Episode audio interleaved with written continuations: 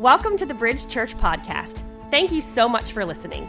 If you're enjoying this podcast, please help us out by rating it and don't forget to subscribe. Now, let's get into this week's message. Good morning, Bridge family. How are you this morning? You alive? You awake out there? All right. Amen. Amen. Hey, uh, man, it's good to see you here, both here in Spring Hill and in Columbia. Hey, we're one church that meets in two locations. We just believe, man, it's important to uh, be on mission, to worship, and to serve where you live. And so uh, we're just excited that our Columbia campus is joining us for the teaching of the Word today. So, hey, church family here and in Columbia, take a second, just welcome your church family. Would you do that? Just, just welcome your church family. All right. Amen. Yeah, good to see you. If I hadn't met you, I'm Chris. I'm the group's director here at our Spring Hill campus, and I'm just excited to lead us in our time in the Word today. Uh, and so we're in this series, just we're just calling Anatomy of the Soul, and. Um, the reason we're calling it that is because John Calvin called the book of Psalms an anatomy of all parts of the human soul. And so that's what we're doing. We're just diving into the book of Psalms. We kind of come back to this and drink from this well uh, every summer. And, and really, the idea of the book of Psalms is kind of different than other literary genres in Scripture. In the book of Psalms, all throughout the 150 chapters of, of the Psalms, uh, what you get is just this unhindered, unfettered, sort of unleashed human emotion. And so you just get this full range of the deep yearnings and longings and emotions uh, of the human soul. And so well, that's what we kind of do. We kind of engage those and look at those, not run from them. And so uh, today, we're going to dive into Psalm 77. So if you have your Bible, you can go ahead and turn there. If you don't have a Bible with you, I encourage you to bring your Bible. If you have one, if you don't have one, uh, we'll have the scripture on the screen here for us to follow along. So uh, while you're turning there, let me just get us thinking the direction of this psalm by asking you how you engage with your fuel gauge, right? Uh, how we engage with our fuel gauge tells us a little bit about our personalities. We all kind of engage with them different ways. Some of you in the room are what I call uh, quarter tankers. Right? You're the more conservative people in the room. Like my dad's a, a, quarter tanker, and he's the kind of guy like he's scared of certain types of investments, and so he just kind of takes some cash and puts it in a mayonnaise jar and buries it in the backyard. Not really, but that'd be cool, wouldn't it? Uh, and just he's very conservative. And some of you are like my dad, is that when your uh, fuel gauge, the hand gets close to a quarter of a tank, man, you're heading to the gas station just to make sure. Like I'm I'm conservative. I got to make sure I got enough gas in the tank. Any quarter tank tankers here and in Columbia? Any quarter tankers in the room? Uh, yeah, all right, like two. All right, good. Thanks for admitting your conservativeness. All right. Uh, so some of you are a little more risky. Like you, you, know, you you would you would ride a roller coaster, but you're not going to bungee jump. Like you you would maybe canoe, but you're not going to go whitewater rafting. You're what I call inchers. When that thing's inching down close to the E, you're going, man, I'm getting a little nervous. I've got to make my way to a gas station. So some of you quarter tankers, some of you inchers, but some of you are more like me. Some of you uh, Christian people in the room are more like me, and you're what I call fuel lighters. You're fuel lighters. Columbia here, any fuel lighter? Applause for the fuel lighters. All right. Uh, listen, this is an actual picture from my car on Tuesday of this week.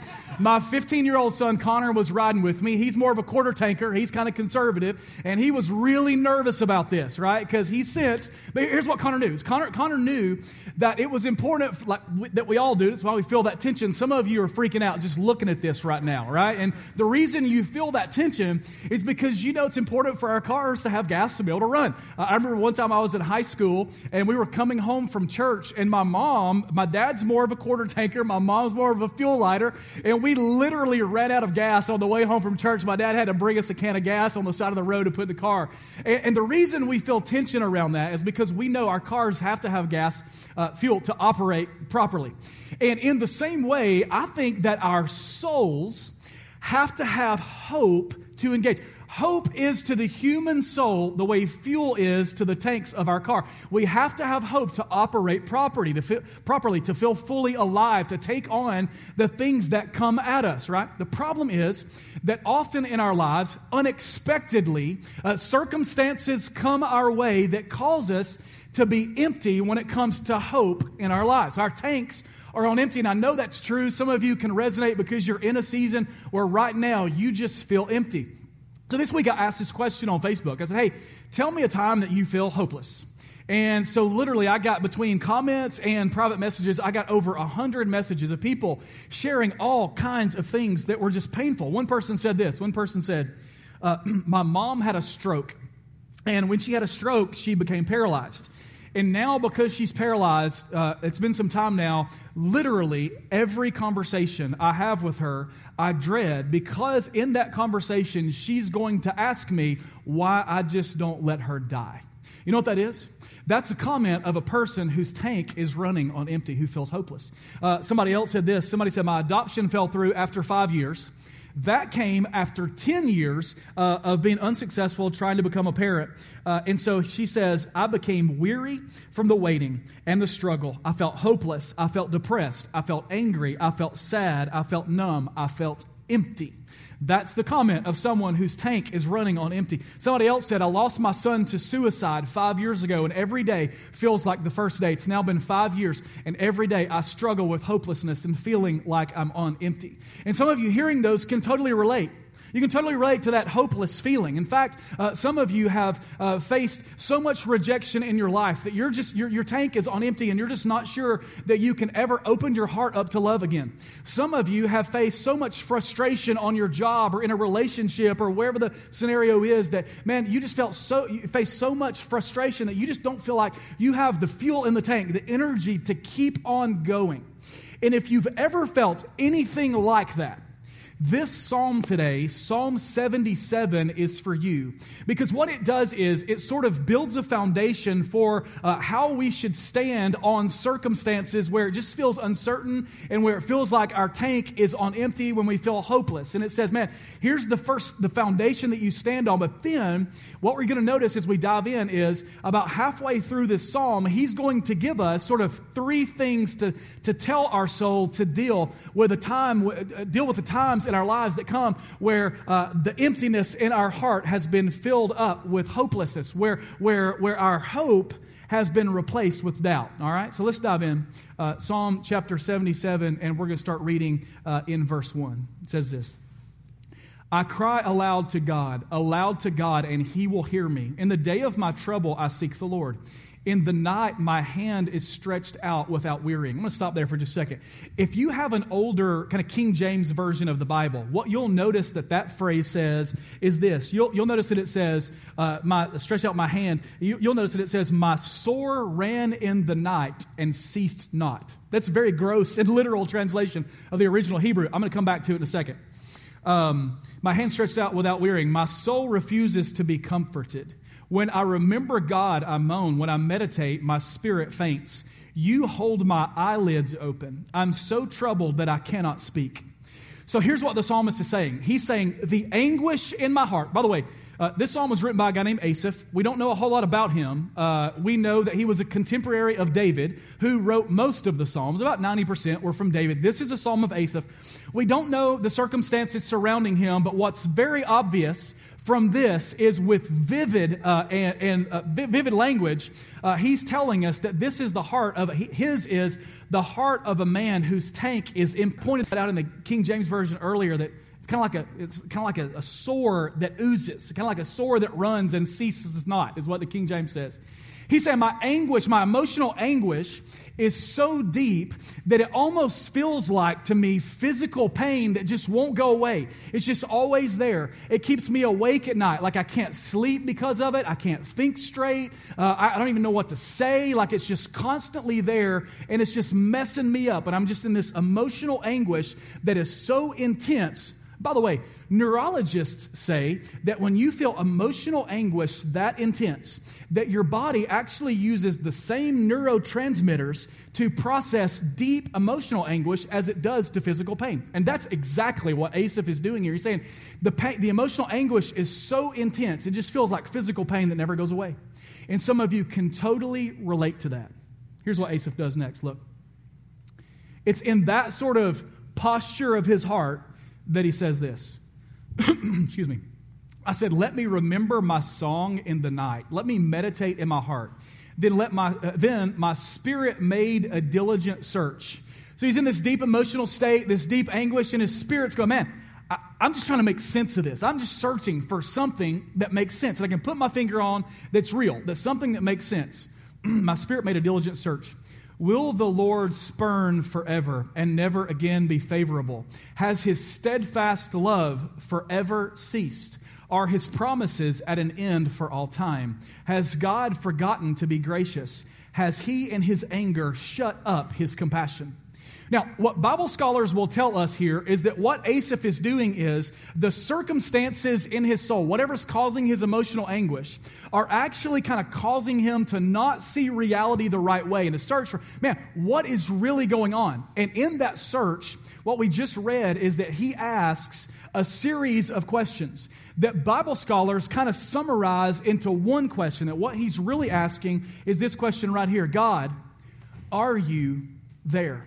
You ever felt that way before? Like God wasn't there? He said, God, uh, uh, whatever's going on in me is so painful. I, sometimes I just, I'm just wondering, God, are you, are you there? God, I know you've been faithful in the past. God, are you still faithful? Are you still there? God, I, I know you're powerful, but are you still there? Are you mad at me somehow? Uh, do, do you think I deserve this, God, or are you still there? God, have, have you abandoned me? God, God, are you still, are, are, are you there? Are you there? And if you've ever felt that way, you're in good company because the Bible is full of stories of people who've asked similar questions like, God, are you really there? I want to give you a couple examples of this. Uh, the nation of Israel, if you've been around Sunday school and are kind of a God person, a church person, you know this story. Uh, the children of Israel were in captivity in Egypt. And, uh, you know, Moses went into Pharaoh a series of times and went all Charlton, Charlton Heston and let my people go, you know. And, and, and Pharaoh let uh, his people go uh, after God did some awesome things. And, and so they literally are uh, moments away, days away from God providing in an incredibly powerful way for them to be released and to be freed. And what God's people said to Moses was God, God's people said, Man, were there not enough graves in Egypt, Moses, did you bring us out? Did, did God bring us out here to die? You know what they're really asking? They were asking, man, we know God's been faithful in the past, but the, situ- the current circumstances we find ourselves in, now we're wondering, is God really there? Uh, and fast forward a couple of generations. Now God's people have made their way into the promised land. They've, they've made their way to freedom out of captivity into the promised land after wandering in the wilderness for 40 days. Actually, not into the promised land, they're right on the edge. They're at a place called Kadesh Barnea. And they're standing there, and you know the story from the book of Numbers. If you've been around church, they send spies into the land. The spies come back and report. You go, man, it's treacherous. The people are strong. It's going to be hard for us to defeat the people that we have to defeat in order to see God provide the way He promised that He would provide. We know He brought us out of captivity, and we know He's provided in incredible ways over the last 40 years. And we know that He's promised this land, but we're afraid to go in there. And actually, the quote from the book of Numbers is this did God bring us out here so that we would die by the sword? You know what they're really asking? They're really saying, God, you've promised, you've, you've, been faithful in the past, you've delivered in the past, but right now the circumstances sort of seem uh, so difficult for me, we're, for us. We're wondering, God, are you really there? And we could go on and on with other stories of, of God's people who have asked that question, even though we can look back and see the promises of God. Uh, what, what Asaph's getting at here in this series of questions is he's, he's kind of reminding himself and then us today that God's people have always had the propensity to let their the way they feel about their circumstances cause them to doubt God and ask the question, God, are you really there? And so what happens is the hope that was in his tank is now empty and it's been replaced with doubt. So look what Asaph does. Look what Asaph does. Bible scholars and theologians point out that this is the point in this psalm where everything changes from kind of a woe is me to something else. Look what Asaph does.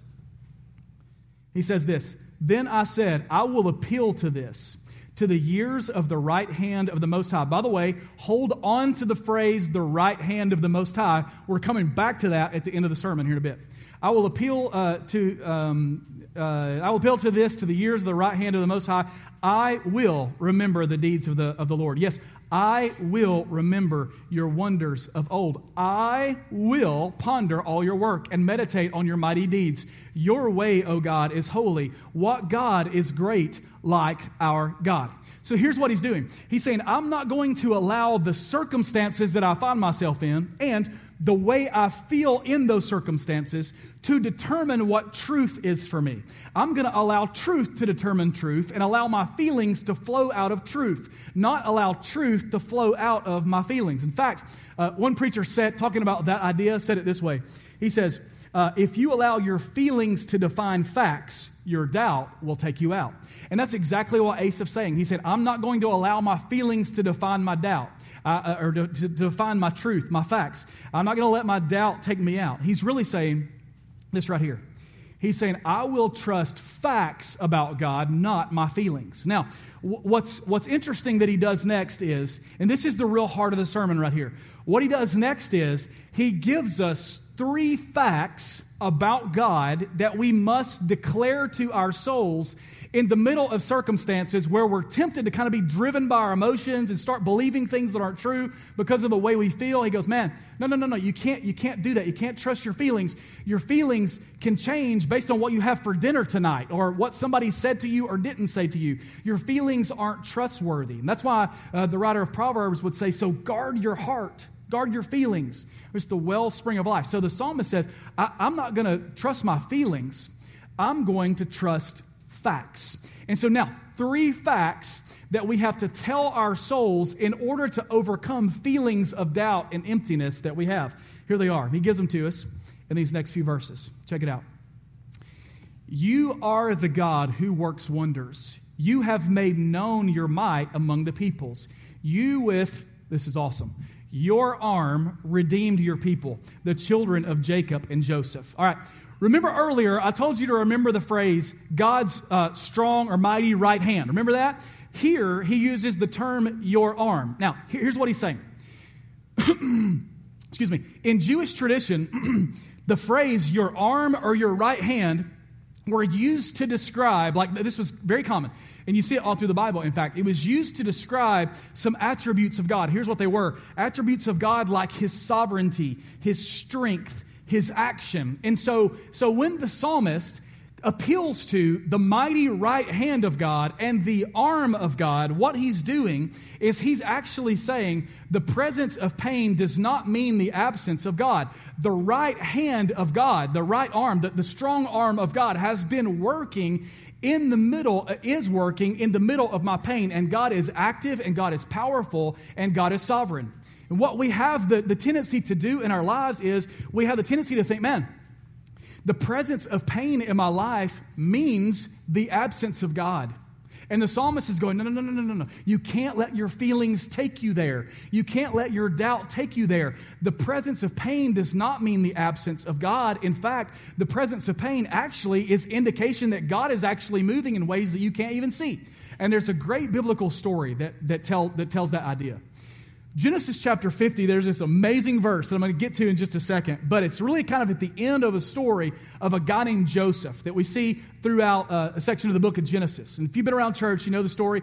Joseph had a bunch of brothers, and he was kind of the favorite son, and the brothers didn't like him. It kind of made him mad. They were jealous of him. And so what they did is they said, man, let's take him and throw him in a cistern, like a hole in the ground. And so they did that. They took, cast him in a, cistern, and they was like, hey, why don't we sell him to slavery and then tell dad that he died?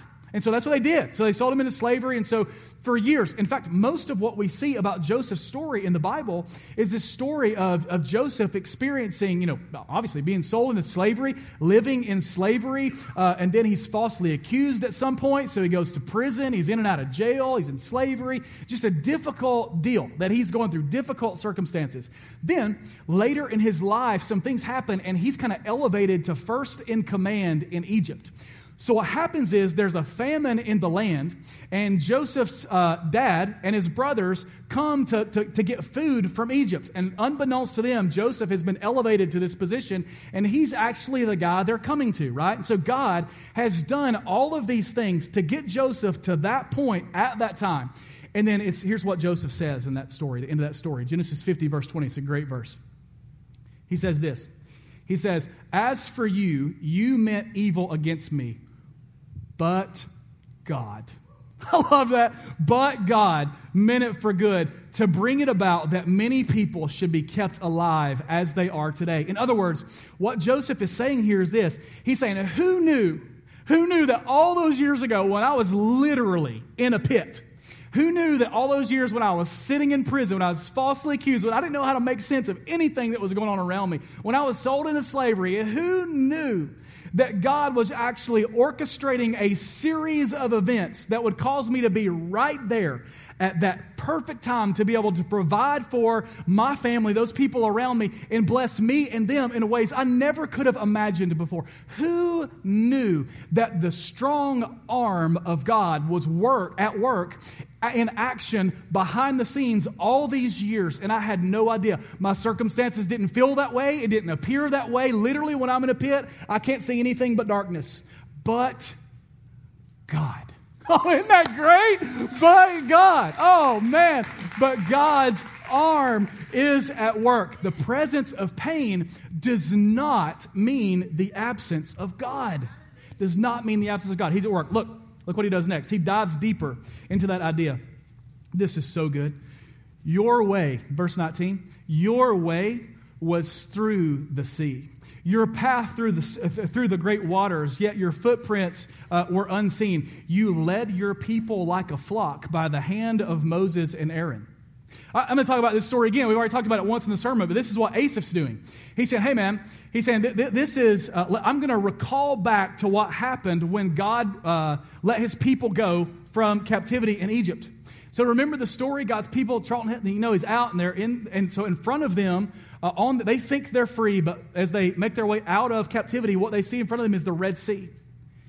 Behind them, what they didn't know and what they were learning was that Pharaoh had changed his mind. And so he sends out literally hundreds of his best soldiers to chase them down, bring them back to slavery and captivity in Egypt. So in front of them, what they thought was their freedom is the Red Sea. Behind them are the armies of Pharaoh. And so what do they do? And so Asaph says, you know what? You know what? Actually, what they couldn't see and what they didn't know was that God's way for them, listen, listen, listen, God's way for them to find freedom was through the sea. And maybe in your life, God's way for you to really find freedom, for you to really find freedom, is through the sea. And, and God's been doing this with his people since the beginning of redemptive history. In fact, you can go back to stories in the Bible and you see this play out. One of my favorites is the story of Shadrach, Meshach, and Abednego. All right, just an aside for a second.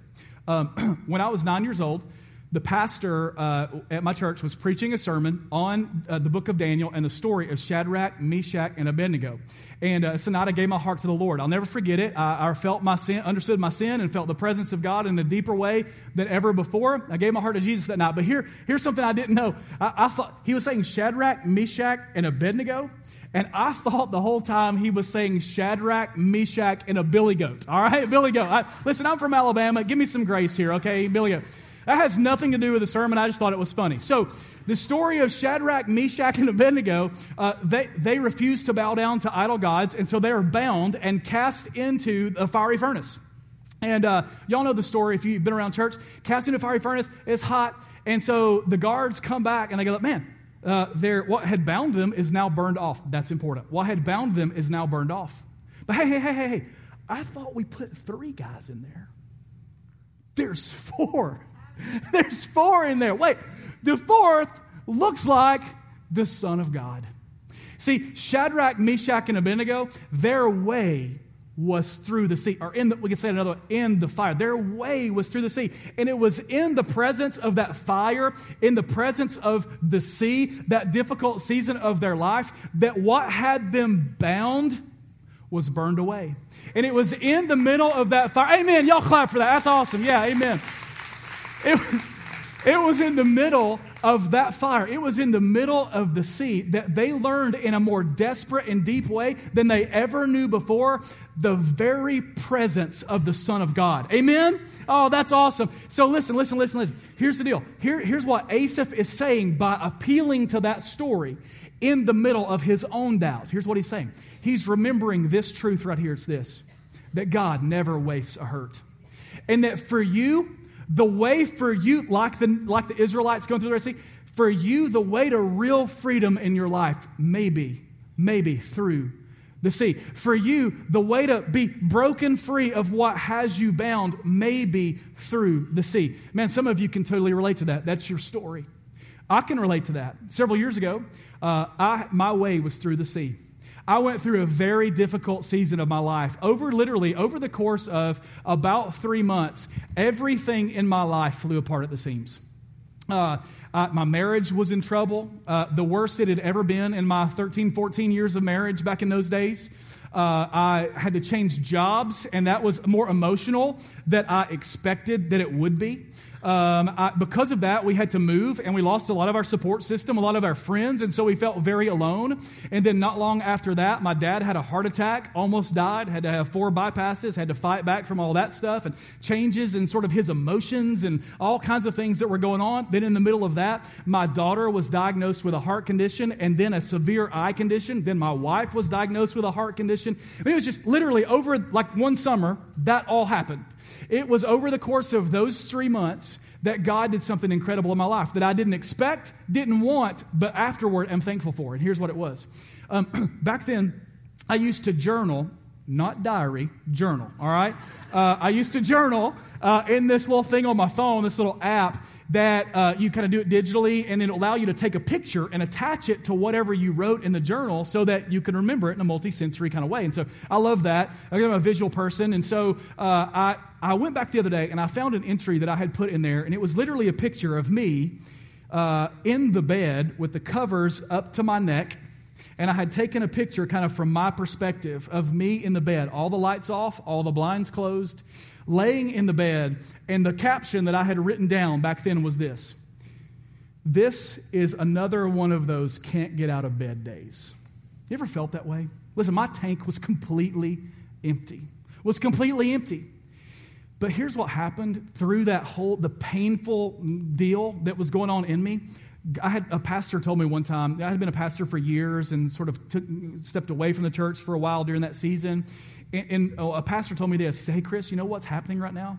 He said, Maybe it's more important what God wants to do in you right now than what God wants to do through you right now.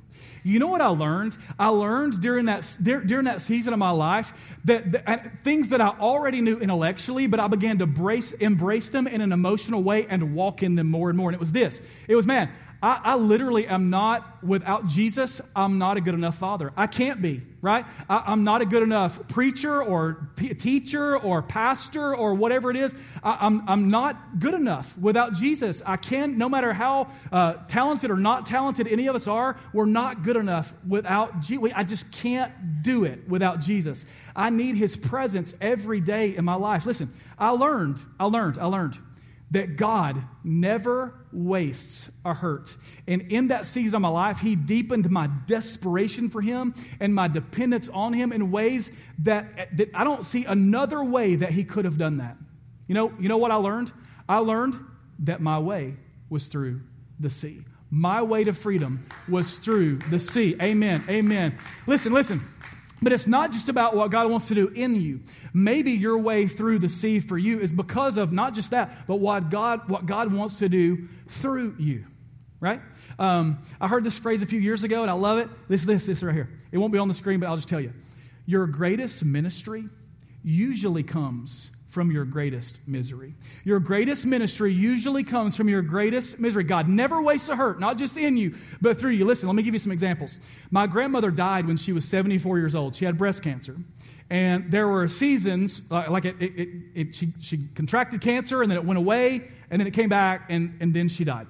And so this was kind of a long process. And, and I remember during the season when her cancer had gone away, we were excited and thankful. But you know what she did? She continued in this rhythm of continuing to go to the oncologist in the, in the cancer center where she'd provide, uh, be provided treatment in the same way that she did while she was receiving treatment and seeing the doctors. Do you know why?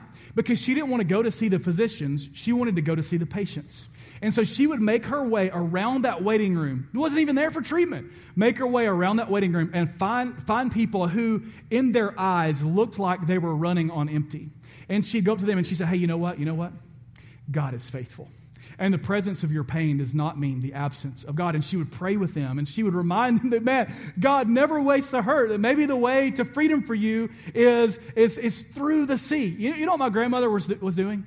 She was allowing her greatest misery to become her greatest ministry. She had to wait nearly 74 years for that to happen, but God did those things in her. Her way was through the sea. He didn't waste her hurt, and He used her greatest misery for her greatest ministry. I can tell you multiple stories of that in our own church family. There's one family in our church who's had multiple miscarriages. And they've dealt with that for years. And you know what they've said? They say, you know what? You know what? Right now, we're just going to kind of rest in the fact that God is sovereign, but here's what we want to do. We want to minister to other families who are dealing with those same issues. And so, what we're going to do is, uh, we want, when somebody fills out a prayer request on the Connect card that's not confidential, that can be shared, I want you to share it with us so that we can personally pray for those people who are dealing with uh, miscarriages and infertility and those kinds of issues. Personally pray for them by name and minister to them in any way we can. You know what that couple's doing? That couple's realizing that God never wastes a hurt, that their way was through the sea, their greatest misery will become their greatest ministry. And it is right? I can tell you a story about a former pastor in our church who was let go uh, early, you know, what, what seemed like forced to early retirement. And he just didn't understand it. It was a difficult season of his life. But now he came to the bridge, and, uh, and now what he's doing is he's using his experience as a pastor in a way that he sees as his greatest ministry through serving every week in our growth track to help people take next steps in their faith. You know what he's doing? He's taking that pain in his life and recognizing that God was active and God was working, and his greatest misery became his greatest ministry. You see, God never wastes a hurt. All right, let's go on. Let's go on. Let's, this, is my, this is my favorite part of the sermon here, I think. Let's check this out. When the waters saw you, O God, when the waters saw you, they were, hold on to that word, it's important. They were afraid. Indeed, the deep trembled. The clouds poured out water. The skies gave forth thunder. Your arrows flashed on every side. The crash of your thunder was in the whirlwind. Your lightnings, I love this phrase. This should, this should be, this is a tweetable phrase right here. The, your lightnings lighted up the world. That's beautiful. The earth trembled and shook. All right, so, so here's what the psalmist is saying. He's saying, look, he, he's using something called anthropomorphism.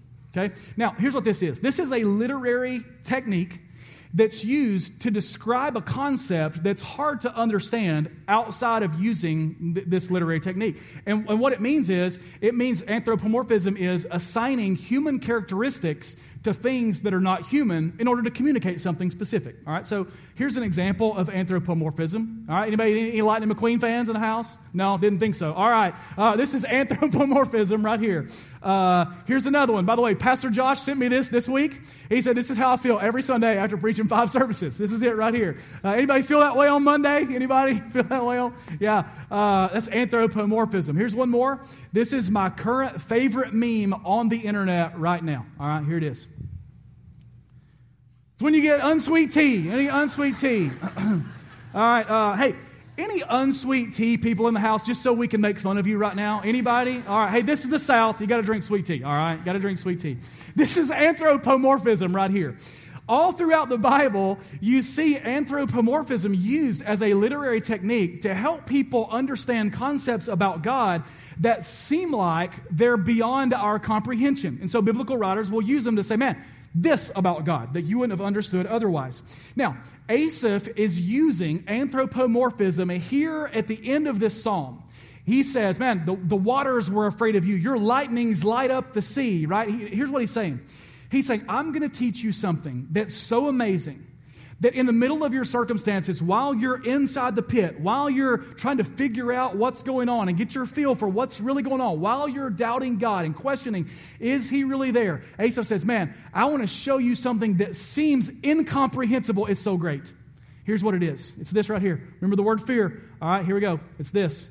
Whatever you fear, fears God. Listen, listen. Your loneliness fears God. Your doubt fears God. Your diagnosis fears God. Your broken marriage or the hate that you have for your ex fears God. Your shame fears God. Your addiction fears God. Your fear fears God. Listen, listen, listen. Whatever you fear fears God. And so Asaph says, Look, look, look, look. I know that God is active and He's moving, even when it seems like He's not. I know that in the middle of the situation, it hurts, but God never wastes a hurt. And I know that whatever is in front of me that looks like it's so painful, that I don't see a way out, even though I fear it, whatever I fear, whatever I fear, fears God. Listen, that's powerful. Amen? That's powerful. Whatever I fear, fears God. Yeah. Man. Amen. Amen. Listen, uh, there's a story that I love that really kind of captures all of these things that Asaph is saying. It's, it's the story of my favorite hymn. Have you ever heard the hymn, It Is Well With My Soul? It's my favorite old hymn. It was written by a guy named Horatio Spafford. Uh, Horatio Spafford was a wealthy businessman in Chicago in the 1800s. In 1871, the Great Chicago Fire wiped out about two thirds of his assets. And so he found himself in the same place Asaph's in. Just go, man, I don't even understand what's going on. What, how, I can't make sense of all of this. He says, what, what our family needs is a vacation. And so he gathers up his wife and his four daughters, and he sends them across uh, the ocean to, uh, to, to, to Europe. And he says, Man, y'all go ahead. I'm going to clean up some things here, take care of some things. I'll be on ahead, or y'all go on ahead. I'll be there later. And so Horatio Spafford sends his wife and his daughters off. About halfway across the ocean, uh, their boat collides with another boat and crashes, sinks, sinks to the bottom of the ocean. And his four daughters were killed uh, in, the, in the crash. His wife survived, and she actually wrote back to him and said, I survived at sea alone. And so he's completely broken now, right? His life has flown apart at the seams. He doesn't see a way out. And so he decides, like, look, the best thing I'm going to do, the best thing I can do is I'm going to go meet my wife and I'm going to connect with my friend D.L. Moody, who was a great preacher of that generation, who was in uh, England at the time. And so uh, he sails across the ocean, and as he gets to the point, he tells a story, as he gets to the point where, which was about where his daughters uh, died. He said, The Lord spoke to me in an incredible way and began to show me that though uh, I didn't understand and couldn't make sense of all this and didn't see God working and thought God had abandoned me and thought I had done something to make God mad, what I began to see was that God's strong arm was at work, that God had not abandoned me, that God was still faithful, that what I feared, feared God. And so he penned the words to that great old hymn as well, my soul. say this When peace like a river attendeth my way, when sorrows like sea billows roll. Whatever, whatever, whatever my lot, thou hast taught me to say, It is well, it is well with my soul. I love that song. I love that song because of the truth in those lyrics. That song represents what Asaph has told us in this text. And some of you are here today, and you're just here waiting, needing, desperate for the strong arm of God to move in your life. Your tank is on empty, and you are looking for hope, and you can't make sense of everything that's going on in your life. Do you know the reason you can find hope? Do you know the reason? You know the reason God's strong arm is moving? It's because God's strong arm became visible in Jesus, his son. In fact, if you read uh, uh, Isaiah chapter 53, that's literally what Isaiah 53 is about. That God's strong arm became visible in Jesus. And you know what Jesus did on the cross? Jesus on the cross didn't just stretch out one strong arm, he stretched out two strong arms. And you know what he did? He took on himself all your sin and all your shame and all your hurts and all your addictions and all the pain caused by circumstances that were either created by you or by somebody else. He took all of that stuff on himself. And do you know what he declared on the cross? And the words that I'm about to tell you were not him saying, My life's over. The words that he declared on the cross were him saying, Those things are not what I intended for you. I want you to find freedom. And so, those things, because of what my strong arms are doing on the cross, those things must run away and hide. Those things must sit down and shut up, right? Because of the strong arms of Jesus, he declared, It is finished. It is finished. It is finished. Amen. Amen. And listen, you know what happened?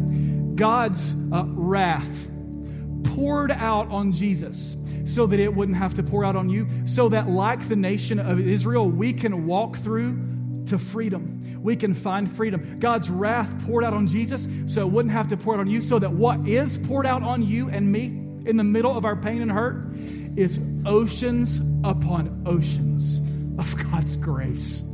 Oceans upon oceans of God's grace. Listen, My prayer for us, church family, is that we will feel the weight of those oceans of grace in the middle of our difficult circumstances that we can't make sense of, knowing that nothing is wasted, that God is moving and God is in control, and what we fear fears God, so that we are able to say, It is well with my soul. That's my prayer for us. Hey, let's pray together. Let's pray together. Father, thank you so much that in the middle of circumstances that we just can't ever seem to make sense of, and we just can't figure out have you abandoned us? What are you doing? Do I deserve this somehow? You're saying, no, no, no, no, no. I'm working, and it's not wasted. And I'll bless you in ways you can't ever imagine. God, would you help us eh, with your grace not just to know that intellectually? Would you help us to feel and walk in those realities? And Father God, we know that uh, many of us, our ways may be through the sea. And so, God, we recognize that doesn't mean you've left us.